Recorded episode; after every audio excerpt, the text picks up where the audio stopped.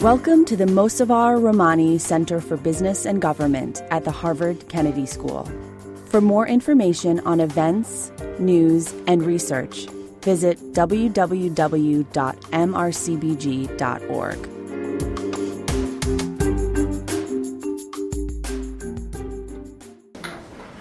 Okay, good afternoon, everyone. Thank you for coming. My name is Scott Leland. I'm the Executive Director of the Mossavar-Rahmani Center for Business and Government, which is hosting today's event. And it's my great privilege to be able to welcome today's speaker, Roland Kupers. Roland Kupers is a theoretical physicist by training. He has spent many years in the private sector at both AT&T and Royal Dutch Shell, where he was Vice President for Sustainable Development and Vice President for Global LNG.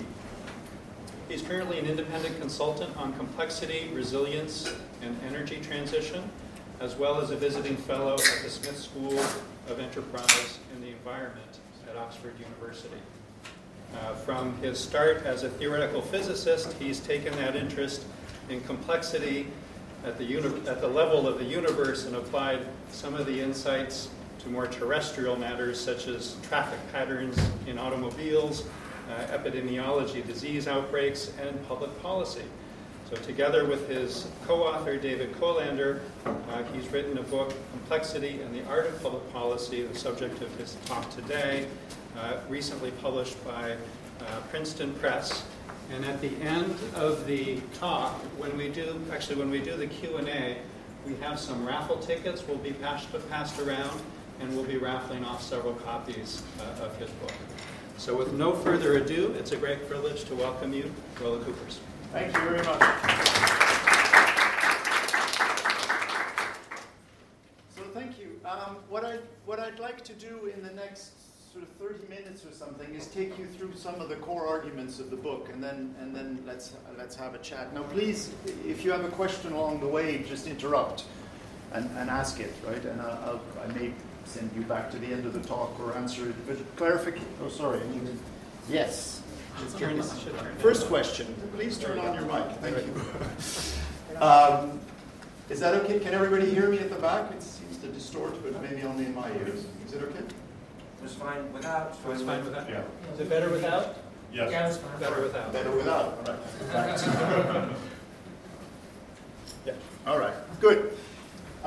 So please ask a question, right? I've told this story before, so it's much nicer if somebody interrupts you and asks some clarification. So the first thing I'd like to start with is, I live in the Netherlands, which is some of you may have even been, is one of the densest places in the world, and we've got horrendous traffic. But here as well, I was meeting this morning with a friend who got stuck in traffic on the way here.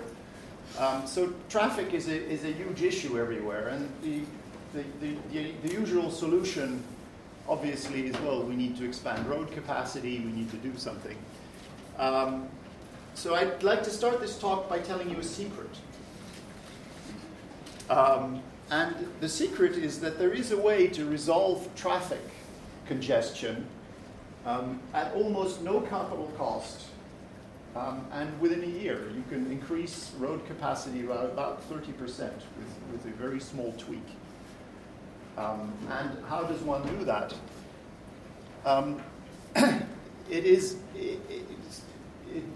Some of you may actually have expensive cars, which I don't have, but expensive cars have a thing called adaptive cruise control. And that's a cruise control that adapts the distance to the car in front. It adapts your speed to the distance of the car in front of you. And Dirk Helbing, who's a complexity science at the ETH in Zurich, did some agent-based modeling and demonstrated that if you only have 10% of the cars with adaptive cruise control, it increases the peak capacity of your roads by about 30%. Now what happens, of course, is that instead of this kind of, start-stop traffic, is it smooths out the traffic pattern so that it flows much more smoothly, and basically it increases the road capacity. So there you have it. And since an average car is on the road for about 10 years, in about a year you have all the cars are renewed. About 10% of the cars are renewed. If all the new ones have adaptive cruise control, you've got 30% extra capacity on the road. So that's great. But does the adaptive cruise control do? Keep a certain distance from the car around the same speed? No, it adapts your speed. So basically, you know the thing when you have cruise control and the person in front of you is going like 1 mile an hour slower and you go, should I adjust? Shouldn't I adjust? And it basically automatically adjusts so that all the cars settle like a train into the same speed. So you smooth out the field. Now, a secret is not much fun because now it's no longer a secret, right? So that was never the point. The point actually, and this is the core argument of the book, is why are these kinds of policy solutions, and this is a fairly trivial one, we'll get into more substantial ones later, why are they not considered? Why are they often left off the table?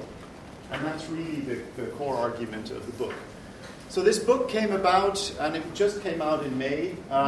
Together with David Colander, we sat on we were in a conference on climate change policy in Berlin, and we shared a flight back to Amsterdam, it's a fairly short flight, and we were both kind of uneasy with the narratives at this conference about how to deal with climate policy, and we thought, you know, they all kind of miss the essence of how you should look for solutions.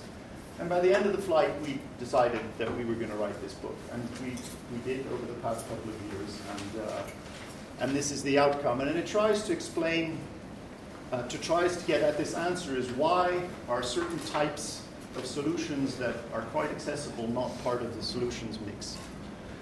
So let's have another traffic example, and traffic is just easy, right? It's not terribly important, but they're great examples. Mr. Monderman is one of the few Dutch people, his name is up here, who actually made it to the front page of the New York Times.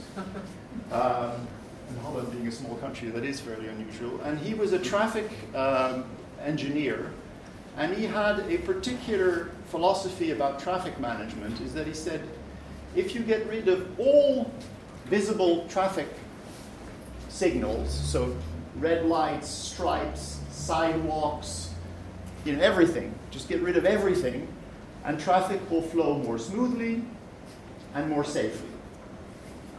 Now that's not a small proposition, and an even bigger miracle is that he found a city authority he convinced to actually try this. Wow. And again, you know, this is both funny, but it's also a core thing about, you know, how do you get policy authorities to consider a different type of solution? And in Drachten, which is a town in the north of the Netherlands, they did this. They created a town square, and there are images of that. And it basically, you know, bicycles, cars, everything moves. And indeed, the traffic flows faster, and there are fewer accidents. So you'd expect that now every square or intersection in the Netherlands is structured this way. No, this is the only one. And again, so you know what is missing in the way we talk about policy solutions that these kinds of things are not able to enter into the mix. So there you have Mr. Monderman, who the concept's called shared space, essentially. And a weaker form of that is a roundabout, and that did make it into the public policy in the Netherlands. Is not plastered with roundabouts. Traffic lights have gone and have been replaced by roundabouts. But it is something that, you know, clearly is within the comfort zone and fits within the narratives that we use for policy, whereas this was a bridge too far. And you know, one important aspect of this is that I've held this talk in classes, for example, with people from India. I said, "Oh, this is great in India. It works exactly like this." But it actually doesn't, because you know that intersections in India are actually, you know, traffic doesn't flow greatly and it's extremely dangerous. So what's the difference? This isn't a market fundamentalist solution, right? It's just, you know, let it go and it will all come out well. This works because it works within a very strict context of social norms. The Dutch social norms are different than Indian social norms. Whether they're better or worse is a different story, but, you know, there are, you have, traffic, people have driver's licenses, there's a court system that works, bicycles have brakes and lights to some extent, much more limited, but so you've got this entire framework of rules and context within which this self-organization can occur. So this is not a you know, market let it all self-organize argument. This is works within a very specific context. So what I'd like to do today is to stay with traffic for a moment. Is we've gone through two examples. Is to go around one big roundabout on complexity, which is one of the big, and some of you may be familiar with complexity and find this superficial, but I just do want to cover it. A second roundabout on the history of economics, and on how, and this will be very brief again, as of how it led to the narratives that we use in public policy. And then we'll come back to a couple of examples that are have a bit more heavy weight, so outside of traffic. So the first big topic is complexity science. Well, complexity science is not new. People often refer to it as the new science of complexity. It actually, whether you go back to Adam Smith or Hayek actually wrote a whole chapter on complexity in economics. And so this argument's been around for a long time, but it didn't come into being until about the mid-'80s, when the Santa Fe Institute in New Mexico was created, that became the catalyst for complexity science. Now, no university exists that doesn't have a complexity program. In the Netherlands, for example, it's become one of the 6 core themes of scientific research funding. So it is. So a few things about complexity. So what is a complex system? Now, complexity comes from the Latin. Plexus means braided. So this is not a simple, I understand this is a triple braid for those who have enough hair to be able to do that. Not me, but. And so intuitively, complexity is about systems that are deeply intertwined, that are deeply interconnected, whereby if you assume away or if you neglect the interconnections, you've actually lost something of the essence of the system. Now, you know, the classic reductionist approach is to assume that, you know, cut something to pieces, solve for the pieces, and assume you've solved for the whole. And that's not a bad technique, right? It's gotten us all sorts of fantastic things in the world. So it isn't wrong as much as that in some systems, when you overlook the interconnections, you've actually lost something really important. And so that's what complexity science is about, is understanding, you know, can we get to a point where we understand these systems for what they are. So what are some complex systems? They tend to be actually quite a lot of things that we're really interested in. So non-complex systems aren't that many. So the human brain is clearly a complex system.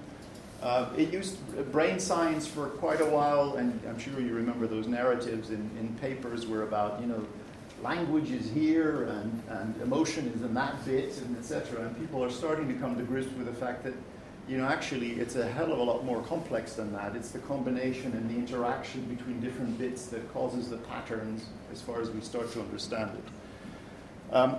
The economy is clearly a complex system. The assumption of, you know, perfect rationality, we'll come on to that, but really overlooks a lot of it. Traffic, as we've seen, is a complex system if you neglect the interactions. And a traffic light's a classic case where you overlook the interactions, right? You just assume that if you direct it from the top, it'll work well. And there are quite a few others. Social networks are complex systems. Now, what characterizes a complex system is the fact that you have properties at the system level that aren't easily deduced or connected to the individual agents or the individual bits of the system. And that is easily said, but it's actually a very radical concept, which is that system-level properties cannot be easily deduced from the individual components.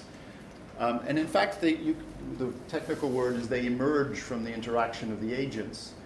And even worse is that they actually influence the agents back. So the classic, you know, the intuitive side is think of a party.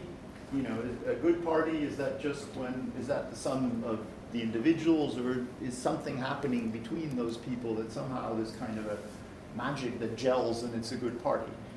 And the fact that it's a good party actually influences the experience of the people in it because, etc. I mean, it's a fairly trivial example, but just to give you a sense of how that works. So this concept of emergence is at the very heart of complexity. And, you know, of course, in the U.S., bumper stickers are the ultimate source of wisdom, so there are even bumper stickers that says, emergence happens. But that is a very European view of the U.S., I'm sorry. But that is the big idea in complexity science that that makes a real difference in how you frame issues. It's starting, as I mentioned, in most universities this has penetrated. The WEF, the World Economic Forum, most often referred to as Davos, has an agenda council on complexity, and they produced a rather wonderful 4-page booklet called Perspectives on a Hyperconnected World, Insights from the Science of Complexity. It's a very short, crisp articulation of why complexity is important for the way we see the world. And again, it's just a signal that if it's made it to Davos, perhaps at least it's one signal that people care about it. I'd like to show you a little application of complexity science, which is a little simulation. You've all have the experience, right? Early in the morning, you see at the all the wonderful nature around here, you see a flock of birds take off, and they have these amazing shapes, right, as they reconfigure and they fly around, and it's quite an extraordinary phenomenon of nature. Now, there's no choreographer, as far as we know, and the birds actually, they're bird-brained, right? So they don't they do anything particularly sophisticated. So this is one of those examples where there's a collective phenomenon that's very hard to deduce back to the individual components. So what complexity scientists have done, and this is the classic approach of complexity science, is you can't understand it, simulate it on a computer and figure out how it comes about. And that's called Boyd's. It's probably somebody from Brooklyn came up with that name, but basically, what they've done is they've reduced they've simulated birds that follow three very simple rules, and the rules are keep a certain amount of distance from the bird next to you, or else you run into each other. Keep to the average of the birds around you, and take the direction of the birds around you. So they're very simple behavioral rules that even a bird can figure out. And when you simulate that, this is what it looks like.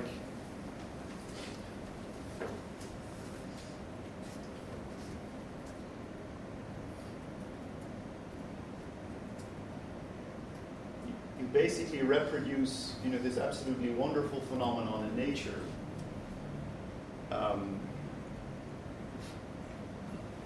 And it gives you a sense of how such an emergent property of a bird flock can't be deduced mechanically from the rules that the birds follow, but nevertheless, if you simulate it, you see that that's the way birds behave. And of course, the point is, what can we understand about economies and social systems, and how can we think about complexity? How can we think about policy in the same kind of way?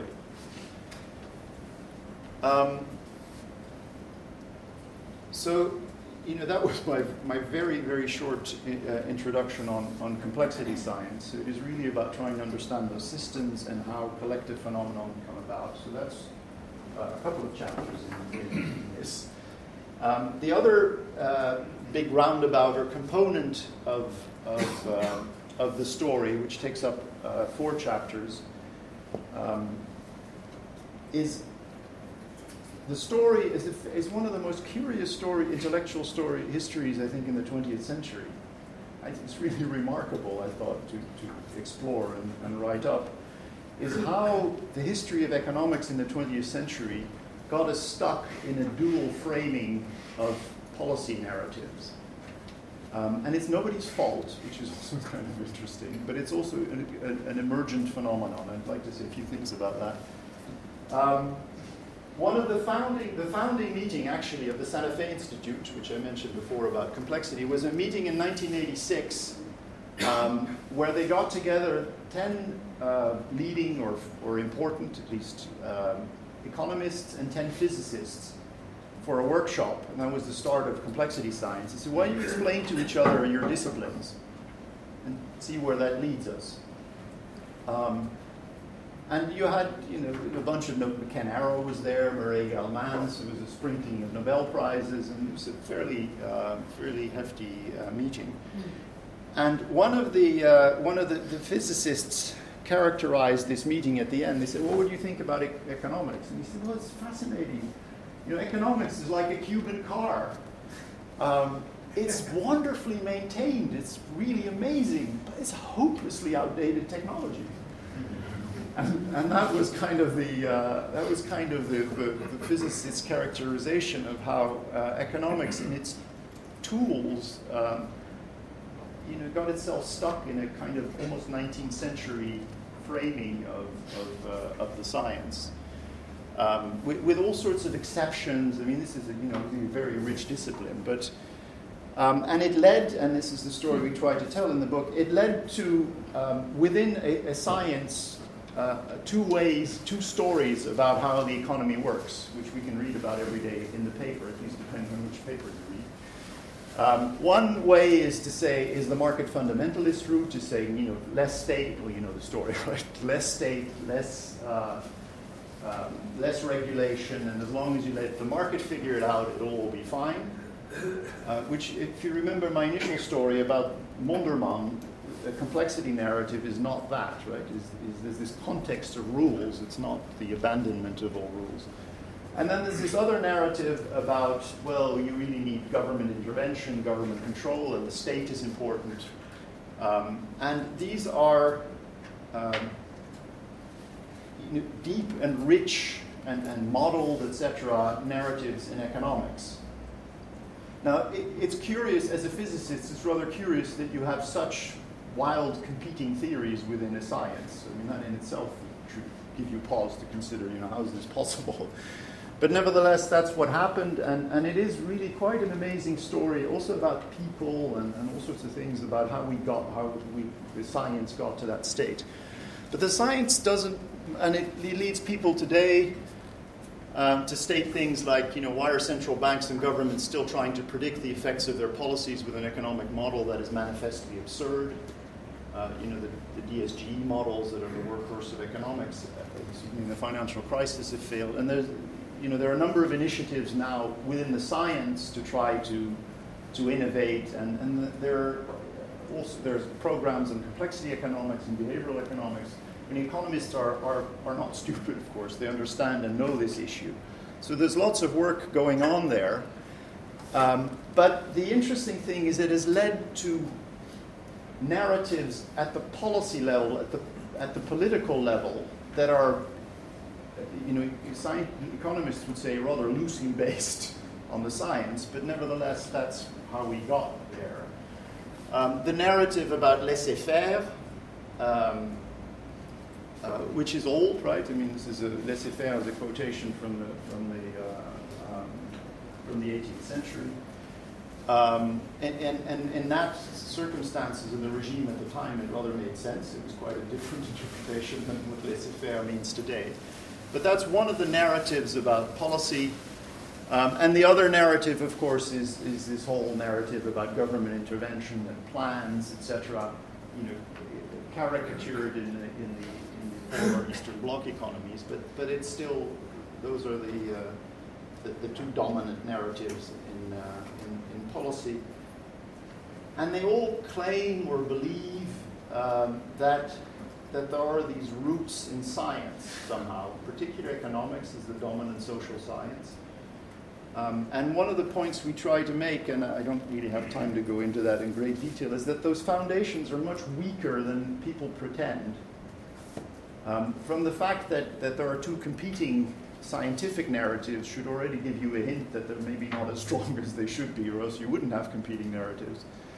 But the fact that these are scientific foundations plays a big role in the public policy debates, because people sort of bring with it, the cloak of respectability of science that goes along with laissez-faire and with with state intervention. And it's led, largely to this left-right divide in politics, but not exclusively, because it's, much more muddy, but certainly in economic policy. In social policy, it seems to be much more confused. But the essential point we want to bring out is that the foundations of these narratives are much weaker than people pretend. And why that matters is because we're trying to introduce a third framing of economic and social policy from complexity science. And also that isn't very strong, because complexity science is nowhere near having a scientific understanding of social and economical issues. That's much too hard. That will take a long time. And the reason that's relevant is because the other foundations are weak too. And if you're going to consider multiple frames, you have to understand the strength of those other foundations. So one picture of what we're trying to say with this book is that you have different ways, and you can think of these as lenses or frames, but different ways of looking at the great public policy questions of education, climate change, unemployment, inequality, as I saw the stacks of Piketty books around Harvard Square here, so I'm sure you've all absorbed that over the summer. But all the healthcare, all the big issues, you can look at those through an economics of control frame. You can look at them through a market fundamentalist frame. And our argument, and we try to explain how, is that you can look at those through a complexity frame. And the argument is not that that's better and the other ones are wrong. Is that the question is, can you have a discussion about which frame is the right frame for which problem at which time? So this isn't about saying one's better than the other, but how can you sort of rise above the argument and have an explicit comparison? And so that these little trivial examples I gave you at the beginning about adaptive cruise control and Monderman's shared space, that you can actually have the debate about those, that you create the language and so that you're able to debate that and compare it with traffic lights or maybe roundabouts or a little bit in that. And then you can, because ultimately policy is about making choices, right? But first of all, you have to have all the options on the table, and then also have the cognitive frames and the language to be able to debate them with each other. And these exist by and large, even though they're not great conversations in many cases. But people, to a certain extent, are able to debate that.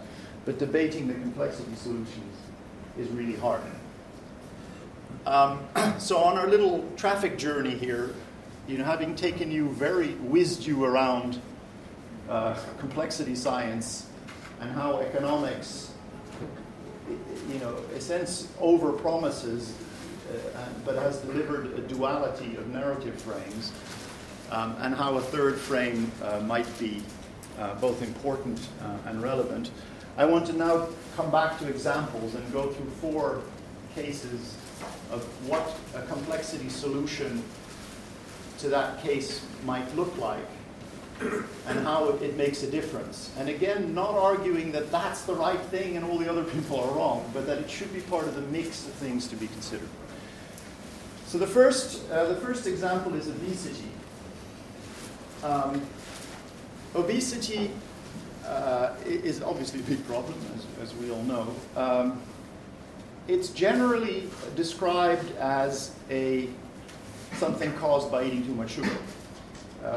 And we know that people's bodies are sort of from the Stone Age sort of programmed to crave sugar, so you get lots of sugar, you'll eat too much sugar. So the standard solution that's often is saying, we should tax sugar, we should prohibit supersized,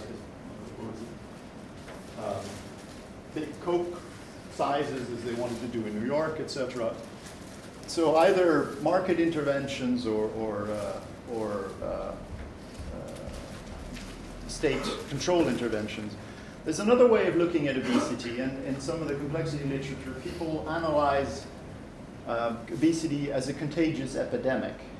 And it has all the traits of an epidemic in the sense that if you know somebody who knows somebody who knows somebody who's overweight, you have a higher chance of being overweight. And of course, it's not contagious through a virus, but it's contagious because habits are contagious. And how does this work? You know, you have dinner with somebody, you say, yeah, shall we order a dessert? Yeah, come on. You know, it's this little prodding. So there's a big question whether you look at this problem through a complexity lens and you recognize something that's related to the network structure and you see it as an epidemic, or whether you see it as a thing to be fixed. And of course, as you know, we see daily from this incredibly unfortunate Ebola thing in Africa, is that managing an epidemic requires very, very different policies than managing something that you know, spreads out equally over society. And you just get the wrong solutions, right? This isn't just about doing something a little bit better, but in particular kind of networks require solutions that are different. So if it is truly an epidemic, then the solutions of epidemics start to, right? You have to have containment, you have to create, you know, obesity-free zones, you have to figure out who are the super spreaders, and all this kind of stuff, all this language then becomes important. So this is an example of, you know, whether you frame something as a network, a complex system leads you to different solutions, but you need to have some awareness of the importance of networks and how these kinds of things emerge to be able to even have this argument. Because the people who want to tax sugar, you know, would say, yeah, this is complicated network stuff. What are you talking about? It's just tax sugar. And I'm not saying that it's wrong to tax sugar, but just that, again, you have to be able to consider all these policy options before you decide. Other issue is climate policy. As I mentioned, that's why David and I met. You know, no small issue, but also one where you know, the IPCC came out with the newest assessment in 2014. Forecasting that in the base case scenario, the cost of climate mitigation, the economy would be no more than 0.6% of GDP. And I would say, go wash your mouth, right? If you dare put that on paper. I mean, how, given the reliability of economic models and forecasts, you know, how on earth can you put this into a document? And so this is you know, one of those cases of over-promising knowledge of the system, which actually doesn't exist. But those narratives have real consequences, right? People believe this stuff and they argue it. And now the Nick Stern, you know, famous Stern report, which is now 6 or 7 years old, had this narrative about the cost being 1 to 2% to GDP by 2050. There's a report by the Potsdam Institute, of which I'm one of the co-authors, and we were asked by the German government to write a report of what would European climate policy look like if you viewed it through the German lens. Germany has a radically different way of looking at climate policy than almost any other country. So the German government said, you know, why are we alone in this?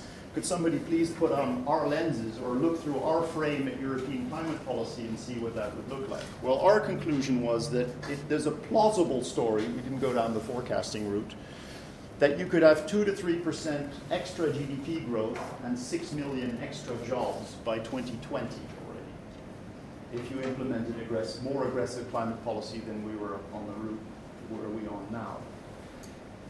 And, you know, the reason all this matters, you know, this stuff really matters, right? So the science and the framing of the issue leads to radically different stories and conclusions.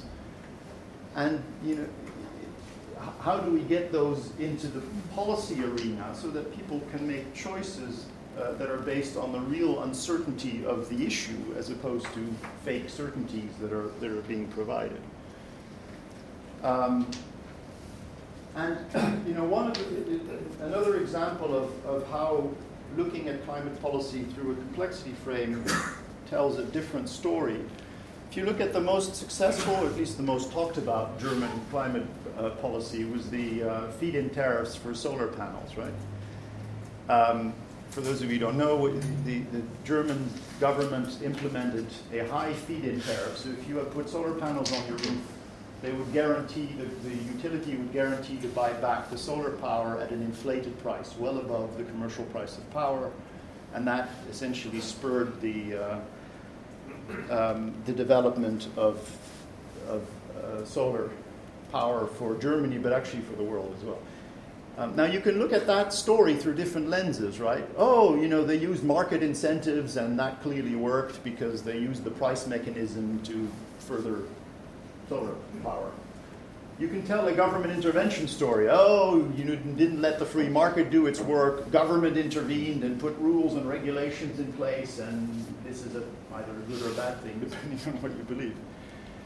Now, if you would look at this through a complexity lens, you would observe two things. Is that the brilliance of this policy is that it touched social norms, because putting an offshore wind farm doesn't do anything. It doesn't touch your life. Putting solar panels on your roof is an incredibly personal thing. Your neighbors ask, why do you do this? It becomes a conversation at a party. And people say, well, you know, you do that, but how much meat do you eat? And all of a sudden, it's a change from just an energy policy to something that actually touches and starts to transform social norms. So that's something you see if you look at it through a complexity lens, where you see that social norms are actually connected to economics. They're not something independent. They evolve together with the economy. And the second thing you would observe is that what the Germans were buying actually wasn't solar panels. They were buying a cost reduction curve. And that's quite a different thing, right? They spent 140 billion euros or dollars, I kind of forget. And they basically donated to the world the cost reduction curve of solar PV.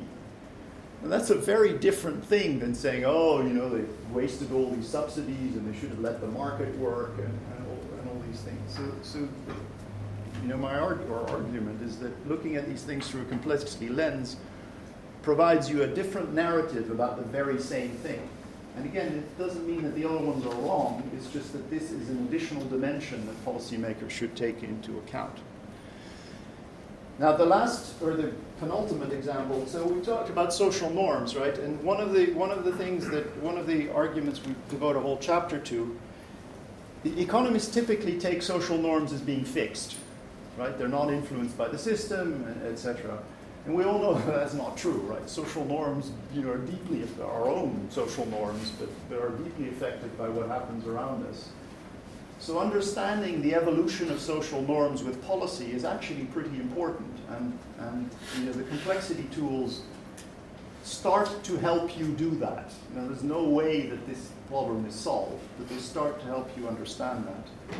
And one of the examples we give is this idea of the for-benefit corporation that's being furthered. You may have heard this as a third structure besides charities and for-profit companies, so that companies can create a different narrative about what they're about. I worked for 25 years in companies, also in AT&T, who paid for this room, actually. I just saw on the sides behind it. And then also for Shell. And the idea that you know, people come to work in the morning in order to profit maximize is ridiculous, right? That is not why people show up at work. There's a whole much more complicated set of social norms that is at play. And the question is whether the structures if you come up to a structure where the narrative, the social narratives, the Wall Street Journal every day tells you that your job there is your profit maximizing, you know, it does start to influence what people do. So the idea with for-benefit corporations, and we view it as a complexity policy, is that you open up a new space within which new systems can grow and evolve, but freely. I mean, people can choose what to do within that space. But the creation of the space requires a purposeful intervention. But then what comes out of that is a bottom-up evolution. It's not a... It's kind of a strange combination in the sense of both a top-down intervention, but also allowing market forces to work. Now, the very last example I would like to give is the book that seems to be plastered around Cambridge here, which I actually read by the poolside this summer in French, because I grew up in France and I thought I'd better read the original. It's a delightful book, actually. It's very readable. I don't know how many people have gone through it cover to cover at the Kennedy School. One. It's like 1.5 or it's well worth it. So the core argument, I mean, you've all read in reviews, right, is about the fact that asset inequality, actually more importantly than income inequality, it's kind of a stocks and flows problem, right? Your assets is the bucket and your income is the thing that fills the bucket. So they're related, but they're really not the same. The inequality is growing, and that we're slowly getting back to the pre-1914 inequality that characterized all of history. Essentially, before 1914, about two-thirds of the world's assets were owned by the top 1%, the famous 1%. And that, as far as we can tell, goes back to the ancient Egyptians and the Roman Empire, and all the way up to 1914, notwithstanding the American and French revolutions. So that's the story, and he tells it delightfully, and with all sorts of literary references, and it's great. Now his solution, and this is where we part ways in a sense, his solution is to say, well, the way to fix it is to have a capital tax, right? Because that's the only way to reduce, which is a classic top-down intervention, which isn't a bad idea because it would work. But one of the arguments that he makes in the book himself is the fact that the French Revolution was unable to influence income and asset inequalities in France. At the end of the 19th century, the distribution of assets and incomes in France was the same as in England. Now think about that, right? The French Revolution wasn't a small policy thing, right? It was kind of it doesn't come more radical than what people try to. They purposefully try to put laws and rules and things in place so that the pre-revolution, but it didn't work. Right? So this wasn't just about, why don't we introduce a slightly higher capital tax? This was people who were really, had it out for the rich and failed to get at it. So in that sense, Piketty contradicts himself, is that the top-down intervention in theory might work, but there's no way it will ever get implemented, because even the French Revolution didn't get anywhere near that. So we just don't have the capability within our structures to implement those kind of things. So that takes you down, and I think through, and it's the subject of a paper or another article, but I think if you look at asset inequality through a complexity lens, it starts to suggest different solutions that you can get at. But the first thing is to have a proper debate about what the desired level of inequality in society are. So political parties should nail their whatever thing to the master. What's the expression? So first you need to have a debate of where do we even want to go, and it's great if people disagree with that, right? You might have different positions. But then through a complexity frame, you would start to see a richer set of solutions. Clearly investing more in education will be important. Certainly scaling up philanthropy, but does it all have to go through the state? Well, perhaps not, but how do you then scale that up so that there's more, are there other redistribution mechanisms in the state? And so you can start to think, what's the importance of the structure of networks within that? Now, I don't claim to have all these solutions, right, because this isn't a trivial problem, but just that, again, this complexity frame would start to introduce a different set of options in the policy narrative than just more taxations or hell no, it's great if the rich get richer because they're rewarded for their efforts. And so that concludes my argument. Thank you.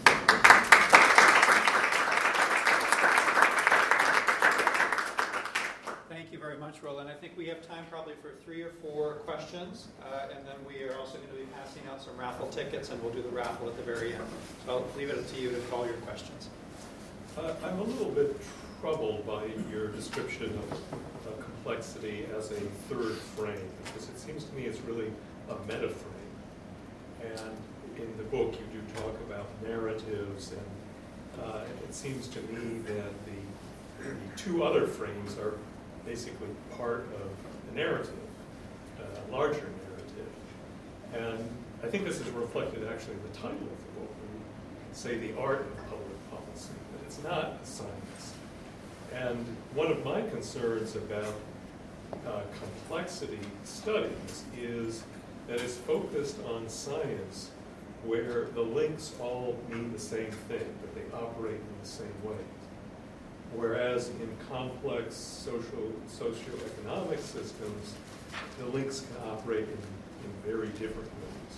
So when you start introducing education as an alternative to tax, in practice, you often have the two mixed, and that's perhaps part of this art of public policy. Yeah. Now, so thank you. Complexity science is nowhere near tackling social problems, but actually it does go well beyond, you know, just simple. So you can, in theory, model agents that, you know, have a mix of incentives and links. So you can put all these things in, but you'll end up having kind of a minestrone model that'll be so, it won't really tell you something. So a lot of the science actually today looks at kind of toy models to try to understand the basic principles before getting to this kind of stuff. And so that's why I keep insisting that, you know, the science is not, the complexity science is not going to help us with this in particular. Maybe someday, and for some problems, traffic actually might work. And that's why I introduced this idea of a complexity frame as the thing that sits above the science, but a kind of as equal distance as the other frames. So David and I had a lot of debates over the years about, you know, whether you should position the complexity frame as above the other two, etc. And in science, you know, I think you can argue that complexity science is a further evolution of standard science in many ways. I think for the framing, it's profoundly unhelpful because, but this is a choice, right? It's kind of an intellectual politics moment. Is we felt that it's important to put these things side by side because it's easier for people to grasp that there's another frame they need to consider than to say this one's better or sits above your existing frames. I think it doesn't get you anywhere, nor do you really have the arguments to, because these frames are fairly nebulous as it goes anyway. So it's a strenuous argument to try to put it above. So why bother? Because it's more effective, I think, if you put them side by side. Is that? You continued. Yeah. So. Yeah. So I want to repackage what I heard, which was that it was really a talk about the centrality of norms and identity in defining and making social systems more accessible. And I say that because what I really heard was we weren't communicating. So the traffic examples 100 years ago, any fluid dynamic introductory student would have known exactly what was going on because they knew something about Reynolds numbers.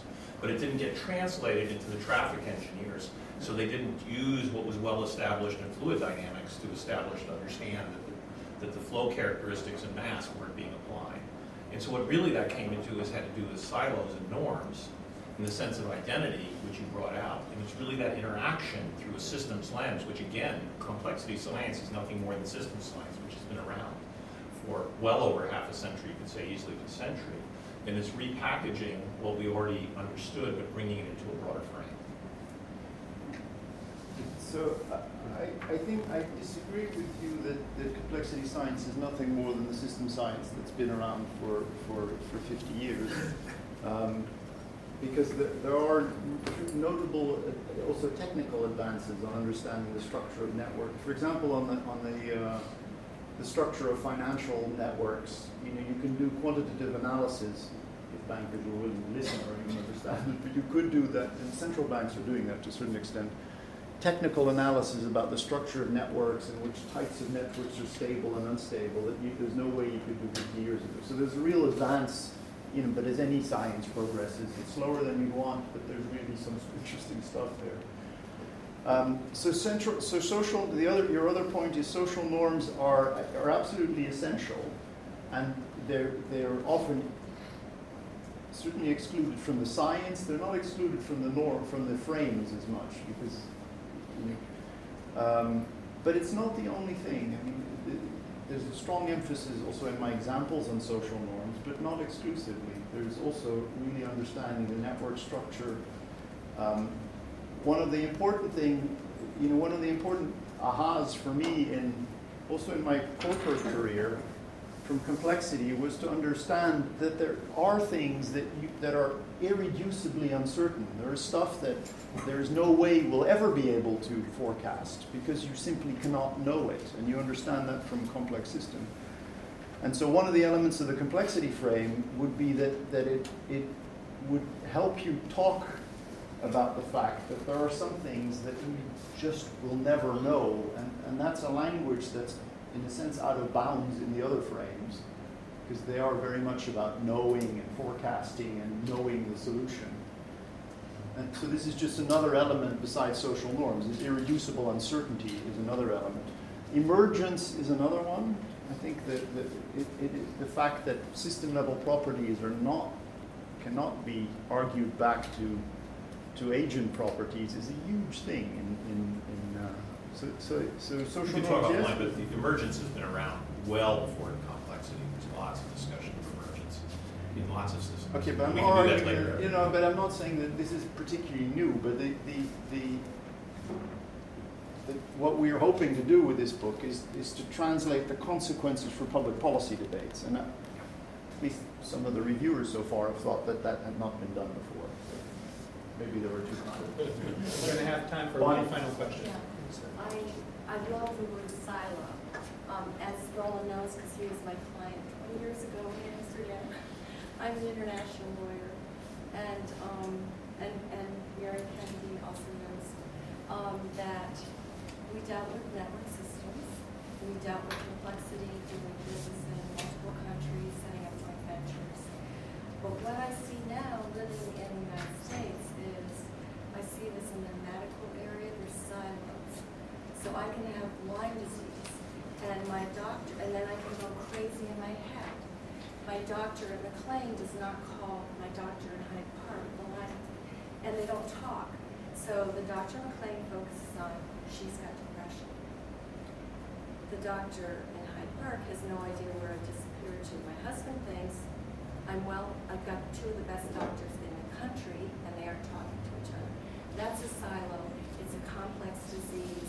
If people aren't talking and understanding that you can't look at just one area, you have to look at the complexity of the whole person, their background. Same thing in law. So I'm a lawyer. What do we have now with the Federal Bar Association? They're cutting money they're closing mental health institutions. In the Netherlands, they don't have them anymore, but here they have them. They're closing them so people are out on the street. They get picked up by the police. They miss their parole. They end up in the prison. The prisons are run by private corporations whose main concern is making profit. So until people start realizing the social consequences of these simple, one person, the government cuts here, so they, but it costs a lot more money, either medically or legally, to do what they're doing because they aren't looking at the whole system. Yeah. So very brief answer because I think we need to get people out of here on time. I think absolutely. So connecting stuff is important. Getting beyond silos is crucial. But the thing, though, is that connecting everything with everything is suboptimal. And so the trick, what network theory and complexity starts to help is to understand, well, what's the efficient level of interconnections that makes the system work more effectively? That's a very hard question, right? You can do it for little toy networks on paper, but doing it for social networks is a lot harder. But people do it for epidemics. I mean, one of the great examples I always find is when you have an epidemic, immediately politicians and mostly newspapers say, "Oh, we have to inoculate the elderly and the children." Well, those are exactly the wrong ones. Right? You have to inoculate the connection points in the network. So it's the bus drivers, it's the nurses, and those are the people you have to get at first. And that comes from understanding the network structure and the importance and how you intervene in a network structure. Now, in epidemiology, people have figured this out, but it's, again, not yet as much part of a policy narrative because, faced with a serious epidemic, it takes a tough politician to say, we're not going to treat the children and the elderly first. We're going after the bus drivers and the nurses. And people go, wait a minute. So So the complexity frame, I think, to me, allows you a richer understanding and a richer narrative around those issues that's not accessible today. Unfortunately, we are out of time. We're going to move to the raffle, but first, please join me in thanking Roland Kupers.